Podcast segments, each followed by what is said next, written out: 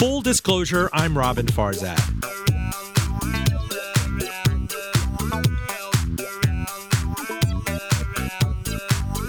That's Daft Punk's dance chart topping hit Around the World from 1997. Not coincidentally, that's when James Harmon was tapped by President Clinton to head the U.S. Export Import Bank. It was no sinecure. With emerging markets melting down left and right, Harmon flew in and out of 72 countries and became the administration's de facto point man on the Asian economic crisis. When he left the government, he launched the Caravel Fund to invest in developing economies like Peru, Bangladesh, Ghana, and the Philippines. Caravel, which started with a million dollars in 2004, now manages $800 million in companies across 30 emerging and frontier markets. He knows a thing or two about China and its ripple effects across the world. Hold that thought. Full disclosure, we'll be right back.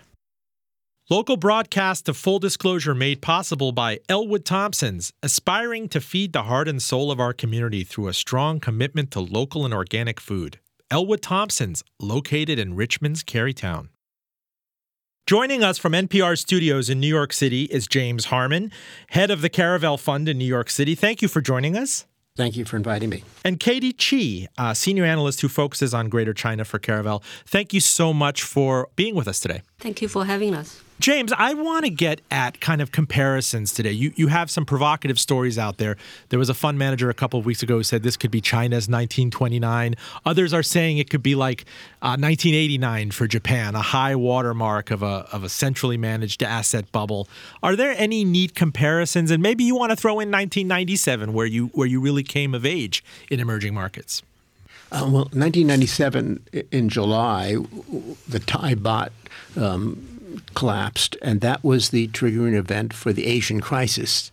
Um, very serious crisis, but it didn't have the so-called crash implications in the United States that, of course, we saw yesterday. So it, there are some similarities, but I think probably there are greater similarities to the 2011 uh, markets and economic conditions. Having said that, um, we always see some common aspect to it. Usually, most uh, crashes and most economic events relate to too much borrowing.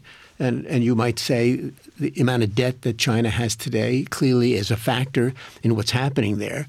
Um, but there are a lot of differences also between today and 1997, and even difference between uh, today and 2011. On a trading basis, it reminds us a little bit of 2011. Uh, but I think for, for most of us who have lived through numbers of crashes uh, over a long lifetime, we all know the market recovers. So, for those listeners who think this is the end of the world, it's not. Uh, there, there could be some differences that do affect certain countries, uh, but the markets will recover, and it's a question of when they recover and what takes place to get them to recover. Now, Jim, true or false? And I, I, I mean, I'm not. I know I'm not offending you because you get this from tough-minded investment committee managers and the people in the pension funds you meet with.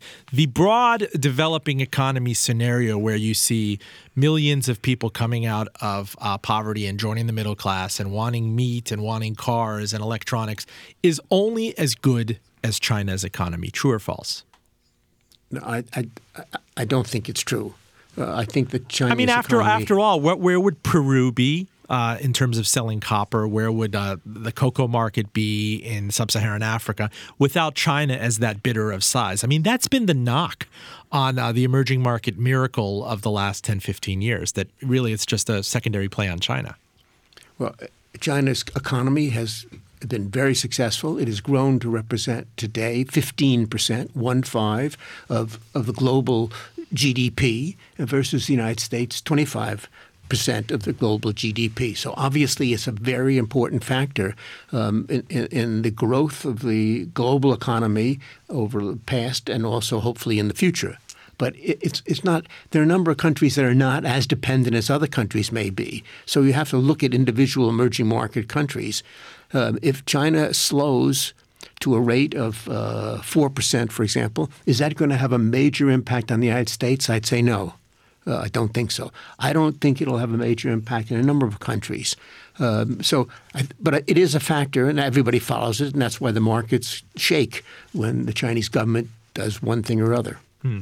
Katy, I want to get a sense for uh, China and uh, maybe the multiplier effect, the ripple effect, the echo chamber effect of commodities.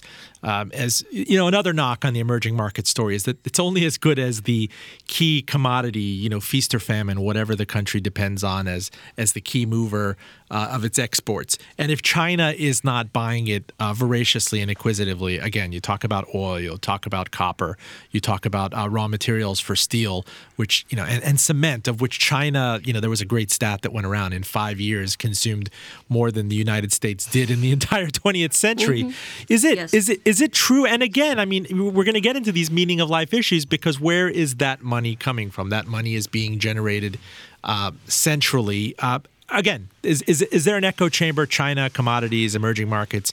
Hence, they're all purely correlated, and it's it's not the great story that it's supposed to be. Well, I, I have to say it's a little bit of a yes and no. I mean, no large country like China can grow continuously um, over 10% year after year after years. Um, but China still have, if you really actually go into China, um, not going to Beijing, Shanghai, the major city, you go to very rural area, there's still road need to be built. There's still water treatment need to be built. There's still quite a decent amount of uh, um, transit or metro station need to be built. So there, there are still infrastructure, um, good infrastructure need to be built, not being wasted. Um, for the past uh, 15, 20 years or so, China went through a major um, overcapacity situation mm. in quite a decent amount of different industrial and sectors. But there's still very basic infrastructures that need to be built extended into rural area. So, um, but Katy, again, forward, that's that's just central planning. It's not like are you are you impressed in your research that there's actually private demand or private willingness to pay? I take something like the Pudong bullet train. Uh, you know, mm-hmm. if the mm-hmm. government spends an enormous amount, I mean, it'll take the United States 50 years to build high speed rail on, on one stretch of the Northeast corridor. The Chinese, you know, they they have eminent domain. They they get stuff done um, and they yes. marshal the resources and the manpower. But again, is that because there are people clamoring to pay the high price of a train ticket, or conversely, people who will pay tolls on the highway, or is it because the government can just print money left and right? Well, the one thing keep in mind though, China still have more than three trillions reserved. That um, one major thing is the um, people in China, especially um, just normal people in China, are not leveraged at all um, the big chunk of their personal wealth is sit in the bank, sitting with fairly low deposit rate. Um, they actually just uh, did a um, reserve ratio and interest rate cut um, this morning, six twenty this morning.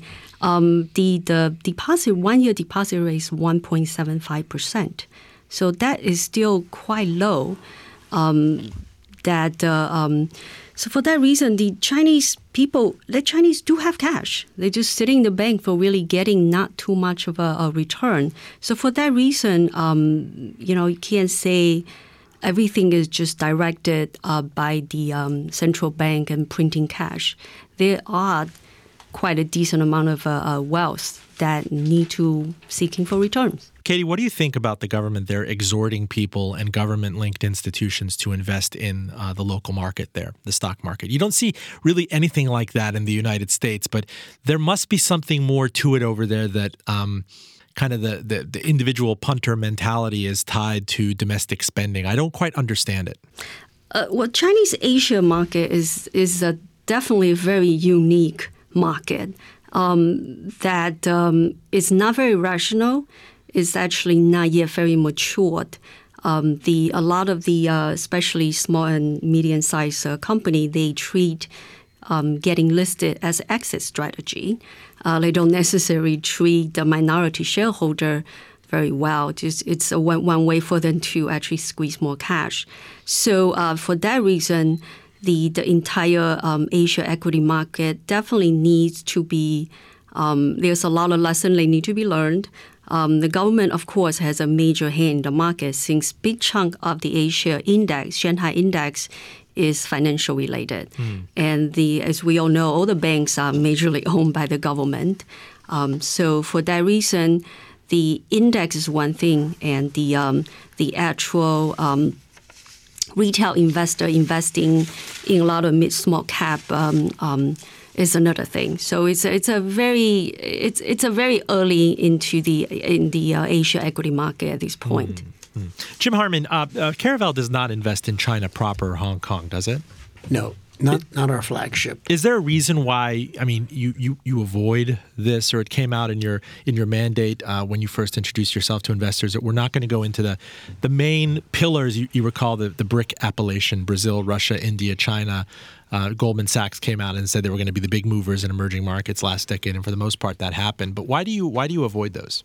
These markets that we've gone into, which tended to be the non-BRIC markets, obviously, were not as well known as as among investors and offered uh, opportunities to to um, find attractive investments at very low valuations. Uh, they were somewhat less efficient markets, uh, and therefore we we were probably as knowledgeable as most anybody was on these countries. Part of that came about from my background at, in the government, but it followed as we specialized in countries from Asia to Latin America to sub-Saharan Africa. So we the world didn't need another uh, fund to invest in BRICS at that time, so we could focus on all these non-BRIC countries, which represented a very significant part of, of the global population. Probably as, as, much as a third of the global population was in the non-BRIC areas, a little bit more than that even. Mm. Uh, and yet, as a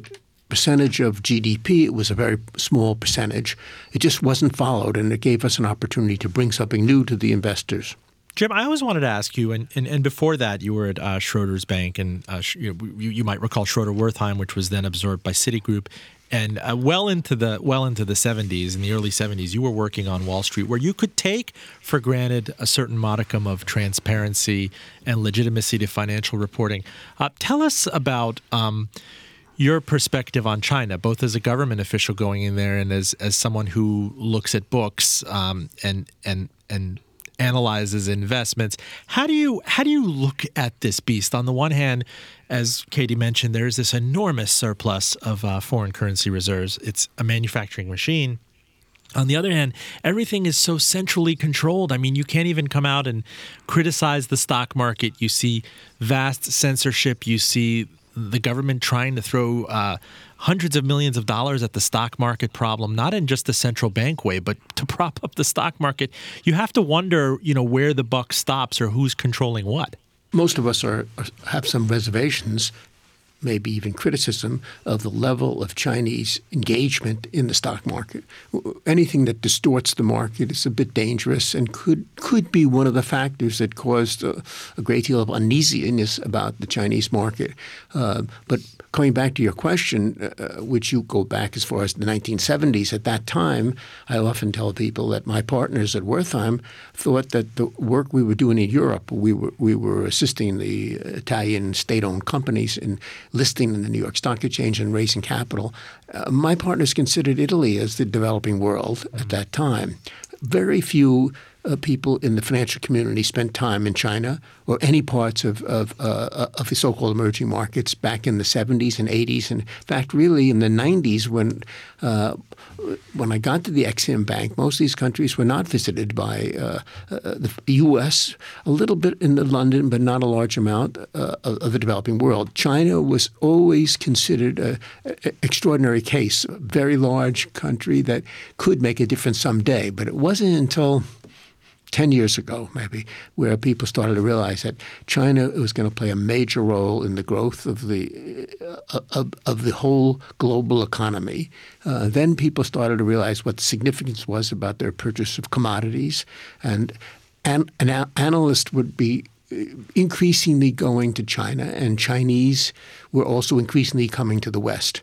That's really is it really amazing? Is it is the irony uh, seems to be lost on a lot of people? Yes, it is the world's second largest economy, but uh, Chairman Mao be rolling around is it in his mausoleum to see that the communist government, the biggest communist government in the world, is intervening to protect the stock market so that people don't riot. I mean, how does that happen? You know, this is you see weird things happening in your world, Jim. Like, you know, I believe you know, in Vietnam, the, the, the exchange is called the Ho Chi Minh City Stock Market. I mean, Ho Chi Minh and a stock market, you know, Beijing, Shanghai and a stock market, these things are not supposed to go hand in hand. No, Roben, the world has changed, and it continues to change at a very rapid pace.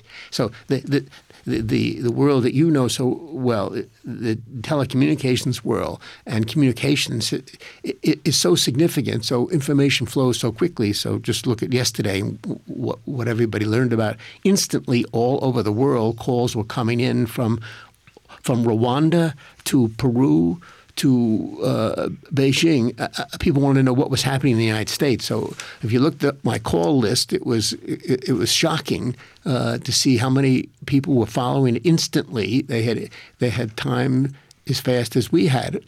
That's been a been a factor.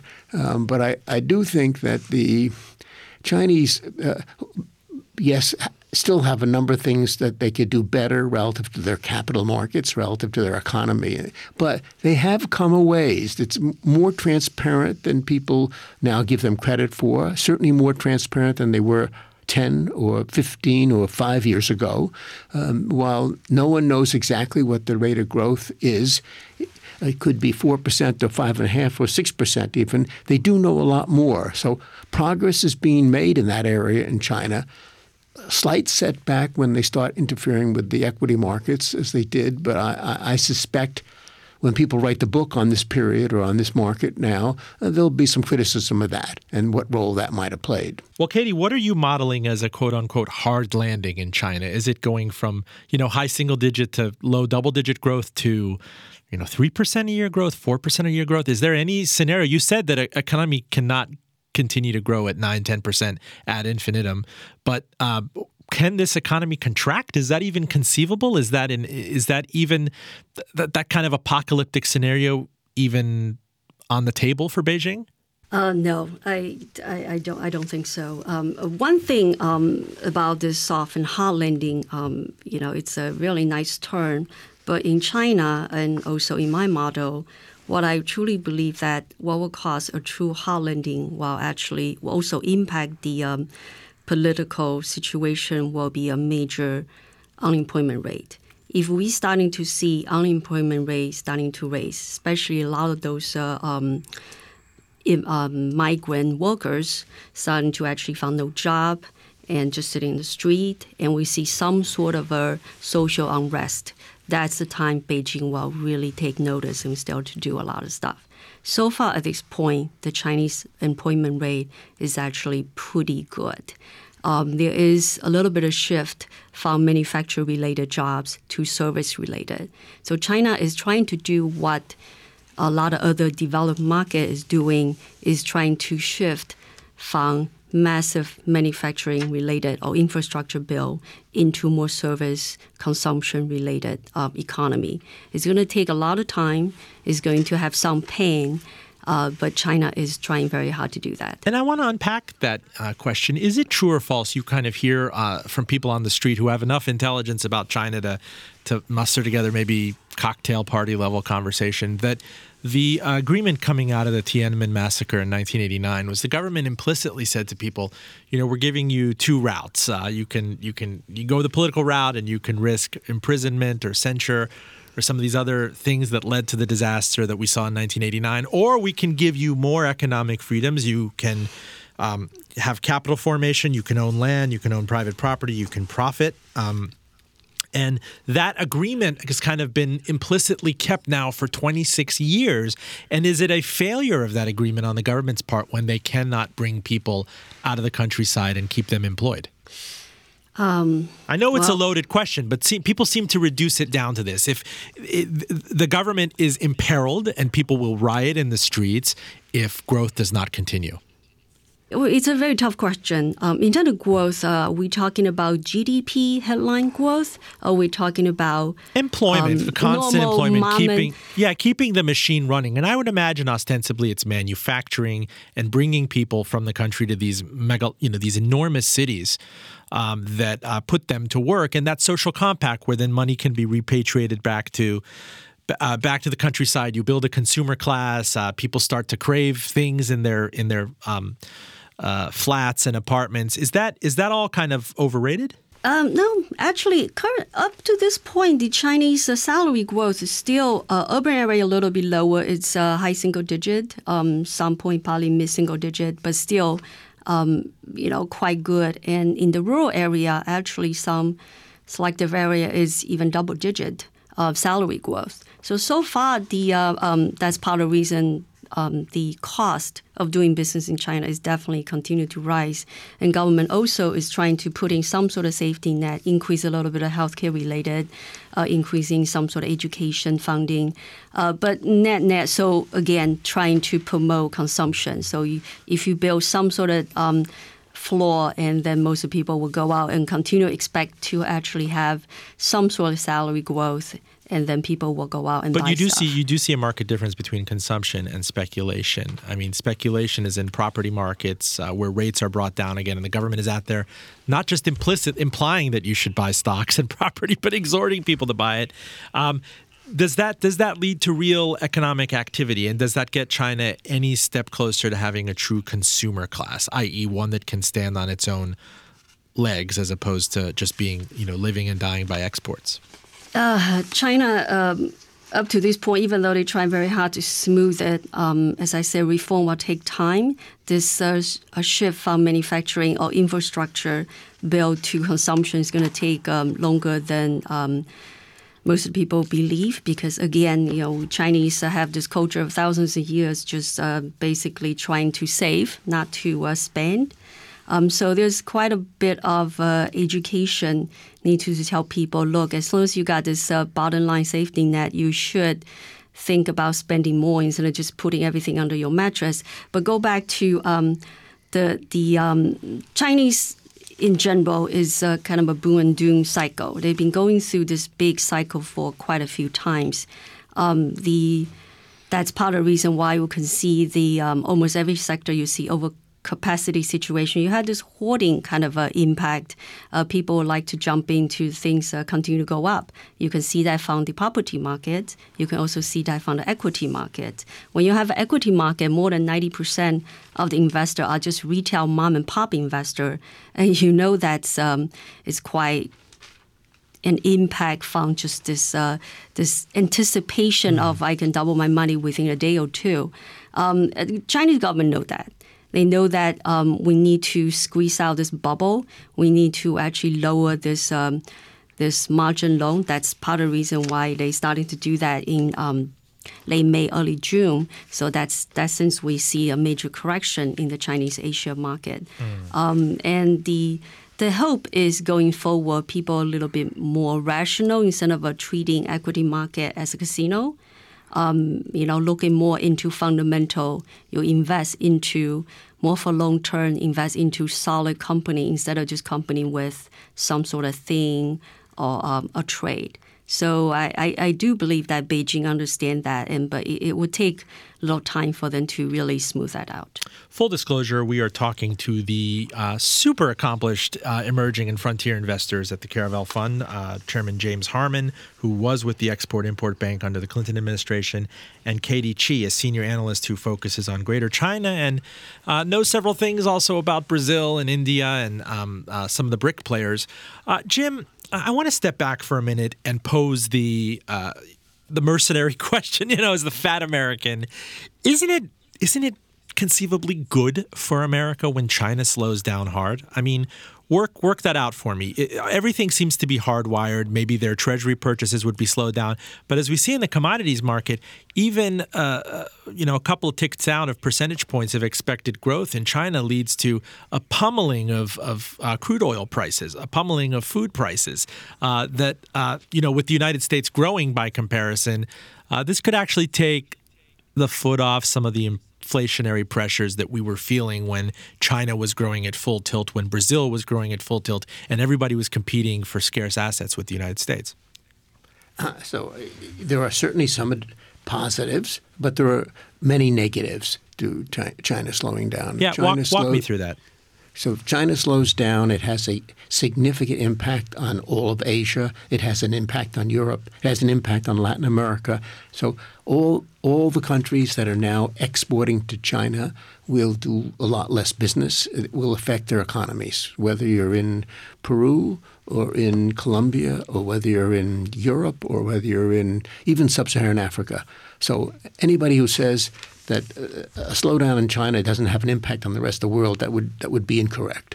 Uh, very significant impact. I think from the U.S. point of view, we would rather see China maintain its growth rate than have a decline, even if there are some slight benefits to us uh, in, in, terms of lower well, Jim, what are, what are the slight benefits? Again, I'm, I'm not playing dumb, but you get this from clients a lot. What are we exporting to China?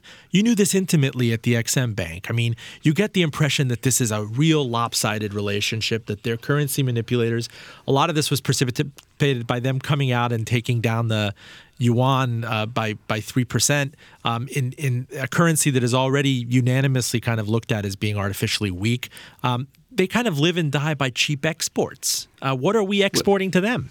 It's not so much what we're exporting to them, it's what all of our customers are exporting to them. So we do a lot of business, obviously, in Europe. We do a lot of business in Canada. We, our biggest export markets uh, in terms of individual countries certainly are Canada and Mexico. Both countries are selling products to China. So when China slows down, they are impacted, and that impacts indirectly the United States. That has been true for a long time. So it could be that direct exports, which I don't have the exact number in front of me now, may be modest for the U.S. export. We probably export uh, something in, in, in, close to 2.2, 2.3 trillion dollars a year. China represents a small piece of that. But that would be misleading to look at that without looking at the impact of a China slowdown would be on all of our customers, all U.S. customers. But there used to be a time when China wasn't that much of a consideration uh, to the United States. You could look look at yourself as more of an island. The Fed could do what it wanted to do here. You could take for granted that oil was going to travel in a band from you know twelve dollars a barrel to thirty dollars a barrel and back and forth and self correct. Um, we we have really fundamentally seen a shift since China came into the World Trade Organization. What was it in two thousand and one? Uh, yes. Um, but, so but, there's no way to kind of decouple from that. I mean, it, my question is, do they do they are we impossibly all connected right now, and so we can't yes. we we can't afford to look away from that? Yes, I'll give you specific numbers. In the early 1970s, the sum of the U.S. exports and imports together represented less than 10% of our GDP. Less than 10%. Today, the sum of our exports and imports are more than 30%, more than 30% of our GDP. So the U.S., for those listeners who don't follow it closely, the U.S. is much more integrated with the global economy now. It has a significant impact on our, our economy and our employment and all aspects of, of our life. Um, so to, to to say that we're going to go back, so to speak, to a time when we did, we're not that integrated is unrealistic. It's not going to happen. Uh, so China plays an important role, as I said earlier. China represents 15% of the global GDP compared to the U.S. 25%, and it's much more than most of the countries that we're selling to, which represent 1, 2, 3, 4%. So when China slows, that has an impact on everybody. That has an impact on the United States indirectly because of our customer base. I see. Now, how much of how much of this is you know to to be in the investment management business, and you guys learned this, and you had to deal with some major drawdowns in 2008, 2009, with a lot of clients saying, "This is it. I've had it. This is the big one. It's different. I can't deal with a 50% plus down year." Um, in emerging markets, you look back at the history of modern emerging market investing, and a lot of it has changed so much. You talk about the, the, the, many peculiar countries you deal with are now ETF represented, and that would have been unthinkable just two or three years ago that there's a single exchange traded fund that lets you buy, you know, Colombia or uh, the, the, a country on the frontier or the uh, Northeast, North Africa. Um, there are, the uh, point being is that these are not. Um, these are internationally subscribed to stories now. People can throw lots of money into emerging markets, they can pull money out of emerging markets, and it creates all sorts of whiplashing things like we saw yesterday uh, with the Dow down a thousand points. Um, is there a part of you that just steps back from this and say, you know what, we saw it before. I actually, I actually like opportunities like this because we have a watch list of companies, and many great stories are getting thrown out with the with the broader China panic. Yes, yeah, it certainly is. I mean, there's always mixed feelings. Most of us have, uh, uh, certainly in, in the United States, have our assets based in the United States. We are beneficiaries of a stronger dollar, but and we have beneficiaries of, of, of some U.S. portfolio that we have. So when the market sells off, like yesterday, 10% or whatever, uh, in, in the U.S. market, and a number of equities ended up being off maybe 3%. But at one point, it was a, a frightening number in the morning, and that does concern us, even if our principal business at Caravel is investing around the world. So there are mixed feelings that you have. Uh, volatility creates opportunity. That is certainly true. And for active investors like ourselves, we, we will probably, over a long period of time, outperform indexes because we can take advantage of volatility. And we are doing it now. So we had a, a morning meeting this early this morning with uh, our partners who are spread around the world right now. Um, and we were discussing what, what are we buying uh, in different markets. And clearly, we have started to nibble away, as we say, buy here and there in different countries because the market prices were driven down to a level that it's become attractive. So, where you've been following these countries and companies for a long period of time, we have a pretty good fix on what we want to buy. So, it is an opportunity. But at the same time, too much volatility will create such uncertainty in the world and in in the next few weeks, there will be more stories about who got hurt the most, what funds, and some stories about ETFs. And these stories as they evolve, good is that I hope it leads to reforms. In, in, in the countries that we're investing in and reforms in China too. The bad is that these stories frighten investors, and that's probably something we we have to live with. Mm. Insecurity about the world and what's taking place of course, follows the kind of volatility we had yesterday, extraordinary volatility. Right. I also do wonder, and you get this from clients a lot. You and I spoke about this. Is if we look back to the inception of your fund in, in 2004, um, the majority of the years from you know between now and then have been accompanied by emergency low interest rate policy out of the Federal Reserve and echoed by record low rates across the globe. Um, how much of this broader emerging markets and frontier market story? Again, you know, the frontier we see we've seen enormous beneficiaries in Ghana, in Kenya, Mozambique has come online. Um, uh, you know, Colombia since 2002 has had an unbelievable renaissance. How much of that is fed by um, increased risk taking appetites when uh, money costs nothing, especially in the United States? I think definitely somewhat. Uh, the growth of these countries, however, the growth, as you said earlier, of the middle class, technology flows into these countries. Um, these are driving their economies. But clearly, um, our initiation of uh, almost an unrealistic period of low interest rate uh, was a factor, and and probably contributes to the kind of volatility we're having now. We knew for the last five years that when the day came that our interest rates would start to move up after such seven years of or, or longer of, of low interest rates, that this would create very significant volatility. We didn't know where or how or what would trigger it. Uh, now we're seeing it, uh, but this is this is not so healthy, um, and so it has concerned most of us that that we've had this unrealistic period, uh, and investors were driven to, to search for yield all over the world. They bought uh, emerging market debt when maybe they didn't know as much as they should have known about that. So s- some uninformed investors, maybe many from around the world, were desperate for yield, and that's because rates were so so low. So we did have a bubble. There's no question about that. It created by the very low interest rates, and, and all of us look forward to the days when interest rates are more normal. How are we going to do take... that? You saw you saw uh, Larry Summers, the former Treasury Secretary under Clinton, come out and and uh, I think he did a CNBC interview saying in an op-ed piece saying that Janet Yellen, the Fed chair, should not increase rates. This is not the time to do it. On the one hand, you have every bit of evidence. Your Unemployment is back down to more tolerable levels. We're closer to full employment. The asset markets in the United States has been gangbusters. After all, we've gone more than a thousand days without a mere 10% correction until this week. The Fed seems to have every justification to start normalizing rates. Um, and it's been put off several, several, several times. Uh, now you seem to hear a lot of, of whispers across the street and especially on emerging market desks. Please, please don't do this. Give us some forbearance.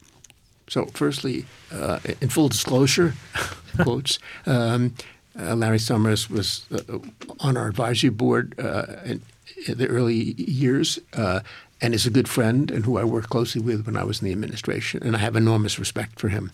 Uh, I differ a little bit on this last issue. Uh, I, I, have felt that once we made the move uh, the Fed moved, let's say, 25 basis points, if it did in September, that that would be a triggering event for some confidence. Uh, I felt the banks in the United States would do a bit better as interest rates start to move up, um, which will help us. And as they do better, they'll lend more money. So I think it's actually good for our economy. I think it's good for the world economy also. Now, it's only natural that when you see the kind of volatility yesterday and someone asks you, wow, now you can increase rates, someone would say, well, maybe it's better for us to be a bit cautious and wait another three months or six months. I, I would, if, if I were voting, I would vote to increase interest rates in September rather than December. And I think there will be a surprise. Markets will respond positively. Uh, Katy Chih? Yes. I want to get a sense, please, for uh, some of the tools in uh, Beijing's arsenal uh, to be able to deal with this. One, the market meltdown. We see that the, the the the Shenzhen Composite and the Shanghai Stock Exchange they've fallen under the levels where the government came in and intervened initially. What else can they do? I mean, at its very base level, you want to keep people employed, but to the extent that they've already waded in, you know, crossed the moral hazard of encouraging speculation in equities, in property. Um, what what can they do? I mean, they do have a lot of money. You said three trillion dollars of reserves, but you also don't want to head down the route where Japan completely ended up in debt in an ill-starred effort to kind of rescue its economy after its asset collapse. Um, actually, um, there's a few things Beijing can do. Um, well, first of all, the um, equity market, in of even though 90 plus percent is uh, um, uh, basically um, participate by retail investors, that's also only less than 10 percent of the household um, wealth. And about 40% of the household wealth tied into uh, property markets, so less than 10%. Um, Beijing actually realized that tossing billions of dollars trying to support market and uh, um, just forced company can only buy cannot sell that didn't work and not only it's a it's really a waste of time waste of money um, they finally realized that's not a way to actually mm. stimulate the economy so they did the right thing finally um, this morning by cutting interest rate the one year benchmark rate is uh, lending rate is 4.75 percent um, I guess after they cut the 25% basis cut. Um, the uh, as I said, the deposit rate is 1.75. So there's still um, room for Chinese government of PBOC to cut rates. Um, the another thing they can do is also this reserve ratio. Chinese reserve ratio um, after 50 basis point cut, it's still 18.5 percent. That's still very very high um, on a global standard. So they definitely still have plenty of room to ease. That's for the military policy that they can do. And internal fiscal stimulus policy that going forward, what they should do, and hopefully they will do, is to actually be a little bit more target. Um, they can actually come up with fiscal stimulus policy to just target very um, into the sector that they really truly will need it for the next 50, 100 years, rather than just continue building um, bridges to nowhere. Building bridges to nowhere. And, and, and seize that thought for a minute. Isn't it just unnatural to keep growing and growing and growing? You have to have creative destruction. You have to have corrections. You have to have credit bubbles and you have to have periods of. Um, opportunistic, you know, vulture buying and capital formation coming back. How long can the government just keep propping this up? I think that's the big concern when uh, you know, uh, a pair of cold eyes in the West looks at this situation is yes, this is an enormous juggernaut. It's the fastest growing economy in recent history. Millions taken out of un- unemployment, unbelievable amounts of uh, foreign exchange reserves. But how long can you keep something like this going? Uh, it almost defies physics. Uh, that's a very good question. Uh, but as I said before, they are not just building bridges to nowhere.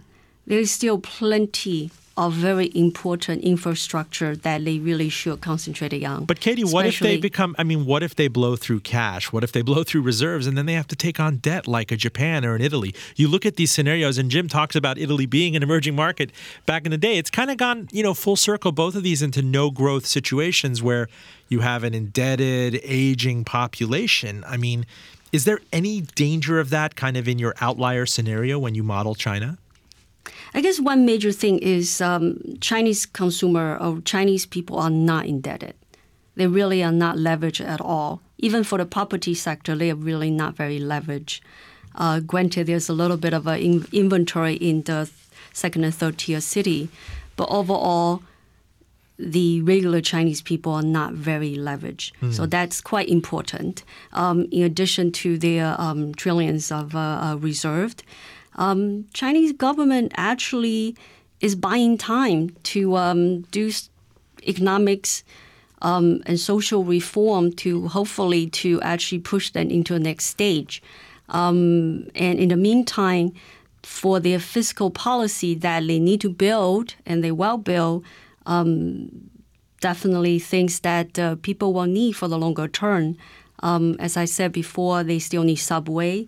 They still have urbanization they need to do. Um, they definitely need a lot of environmental related water treatment. Um, you know, so there, there's still um, things for China to to build that actually will benefit in the really long term. I want to shift gears a bit uh, back to oil because, uh, Jim, as you know, oil carries a certain self fulfilling prophecy with it. Um, when you see the velocity of the change of the price of oil, uh, the, the, the velocity is so fast, and you see that you know, formerly fifty dollars is the floor, forty dollars is the floor, thirty dollars is the floor. It could force issues such as a derailment of what's left of the Venezuelan economy, or uh, Brazil, or you could see Iran, which I'd like to to kind of grill you about, uh, suddenly be distressed if all of these economies have a certain minimum barrel price assumption to make their obligations and their debt payments and their domestic spending. Can you see that reverb maybe in a kind of a secondary uh, ripple effect from China to take down other economies that are dependent on oil, especially? I care more about the amplitude than I do the velocity. In other words, to move down from 102 or 108 down to 30 odd today, this is an extraordinary move in a, whatever it is, uh, less than a year period of time. So that that is going to cause, of course, major changes. And there are some countries that are beneficiaries of that, including the United States, and some countries that are obviously a major impact, the exporters, whether it be Nigeria or Venezuela or Iraq. Uh, so Are we worried about a default out of Venezuela or Nigeria in particular? Is that something that, that keeps you guys up systemically? Not Venezuela because we don't invest in Venezuela. Nigeria, we know well and we follow. But by extension, how would Venezuela further harm Brazil or these other countries in its periphery that may have counterparty risk? I mean, is, is there anything resembling anything like a, a systemic contagion thing that could emanate from these two countries? Uh, there's always a risk of that, but I think the le- if you look at the at the new leadership that has come about in terms of the emerging world, the developing countries, there's been some major new changes in terms of leadership, and so we're kind of cautiously hopeful that there will be there will be good leadership in Venezuela eventually. Certainly, there is new very good leadership in Mexico, new very good leadership in Nigeria, new very good leadership in in India and so forth and so on. So the overall growth of the middle class is good, but in fact, the leadership in most of the countries we're investing in has improved, and the number of reforms that have taken place in these countries is very significant. So they will be able. They and, and their improved balance sheets will be able to sustain volatility that will come about when oil drops as much as it does. But I am absolutely certain that you and I will be talking sometime in the next year maybe less, uh, where oil price will be significantly higher than where it is now. I'm going to hold you to that. Uh, you're going to see recovery. Talk to me about Iran. Uh, you've been a proponent of this uh, grand bargain, this grand deal that the Obama administration very controversially signed with Iran. AIPAC is opposing it. Um, you do have a couple of, of senators out there in the Democratic Party, namely Chuck Schumer and Bob Menendez of New Jersey, who've come out maybe a little belatedly, uh, too late to kind of scuttle or scupper the deal. Uh, you think it's a it's a it's a good deal and it's a net positive? Yes, I, I have no question about it. I have read through there. I've listened to um, State Department people talk about it. I've listened to the critics of that. Could we make a better deal? Anybody could say you could make a better deal. You could say that about every transaction that takes place. Is this better than not having a deal? No question about it. No question. This is an important step. I happen to fall into the some more optimistic step that if you open up Iran, that gradually more business will be done. It will become more engaged in the global economy. From that, there will be reforms that will take place. So it is, in many respects, similar to what took place in China and, and Reagan's. Uh, um, uh, Nixon's moves and Reagan's moves in Russia. I, I, think, on balance, the things the United States did in those countries was were positive for the world, and I think we will see the same thing in Iran. But this so is where you I'm get pushback. This is where you might get pushback from people. A China, let's say, compared to the Tiananmen crackdown, uh, in 1989. It's been it's been really emboldened. Uh, uh, capital punishment continues. You haven't seen as much of a moderation towards some amount of democracy or representative democracy as you would imagine with 20 or 25 years of, of so much unalloyed capitalism. Um, and, and people are out there saying that if you give this kind of infusion to Iran and you concede that it is the Shiite firewall, the big economic power uh, surrounded by all of these Sunni vacuums, that it's going to become a China like menace with a lot of money and a lot of financial clout plumb in the middle of the Middle East. Well, I'm sure Katy has more comments on China, but I would say in my lifetime, I've seen significant changes as China has opened up. Its leadership is much more engaged in the rest of the world. It's it's all focused today on the environmental issues, and it will play a leadership role on sustainability in the world. Never would have happened years ago. Um, and they're they are more transparent. You do get more information. Whatever you might be critical of, they have made significant progress. The human capital in China is exceptional, and the leadership is exceptional, in, in my opinion. So I've seen the progress done, and so I think China is a good illustration of what hopefully could take place in Iran. What do you think, Katy?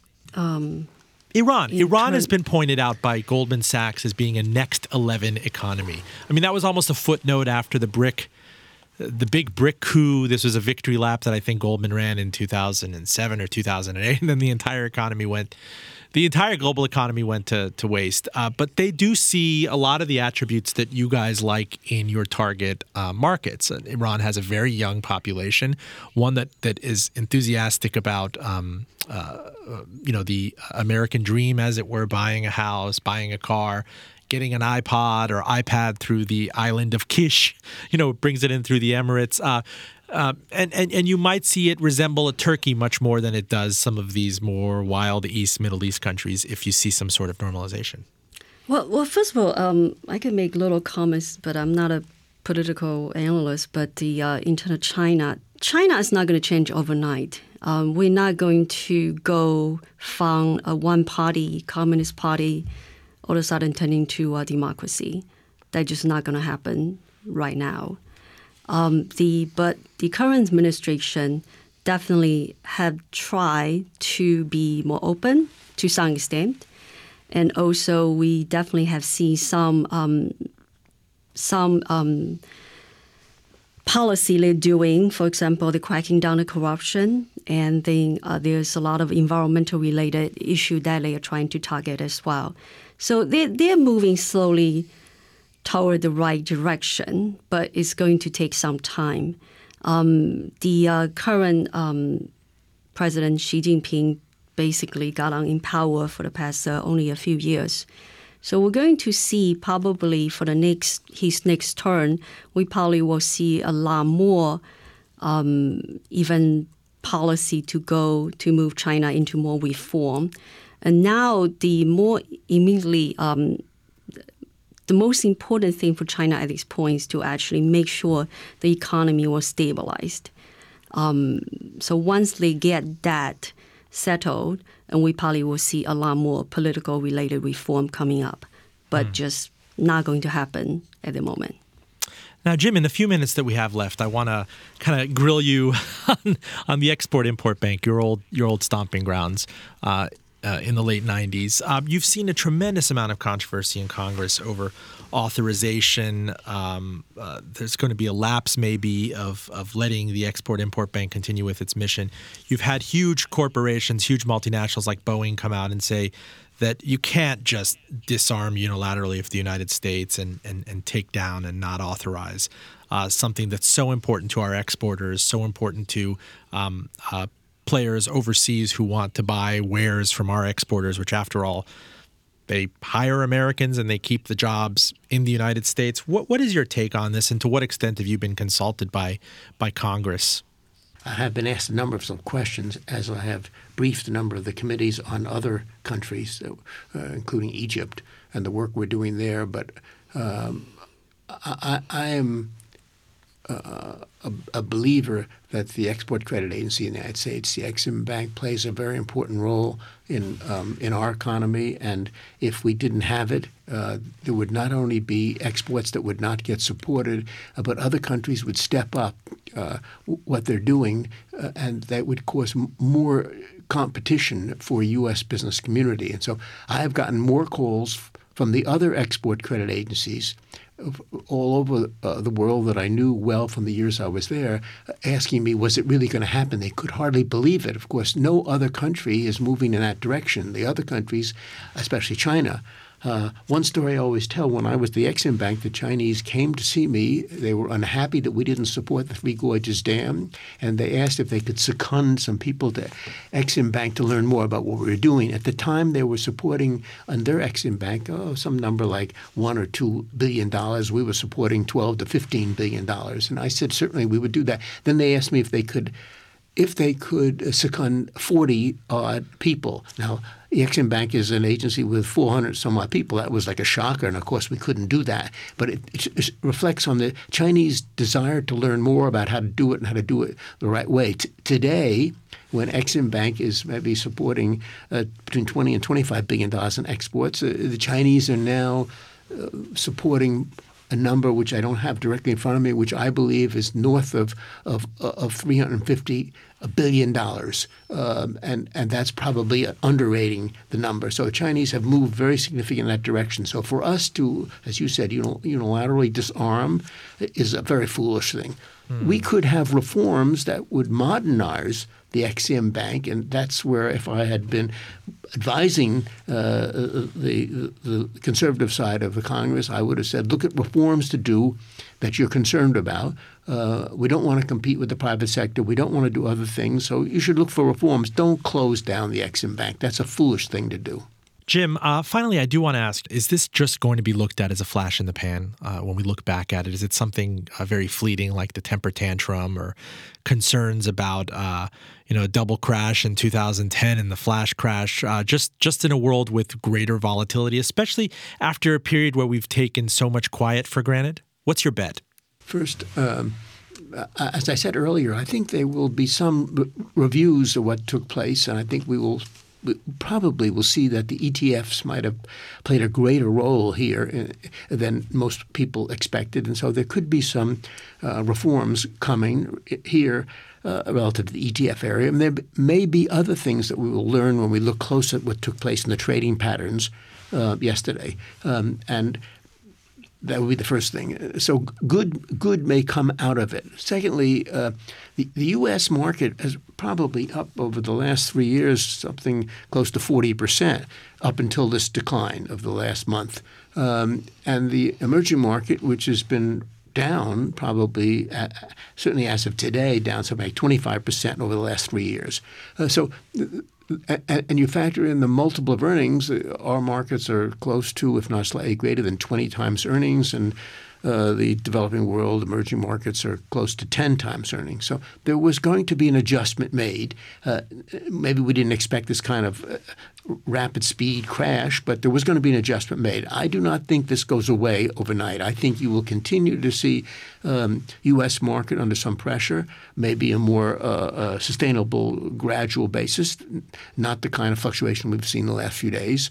Um, and you will gradually see the emerging markets imp- improving. So the spread between the valuations in the developing world and the valuations in the United States is, is at an extreme level. It has not been that way at any time in the 11 years that we've been running this fund, uh, and probably for a very period of time. That is uh, multiples of 10 versus multiple of 20.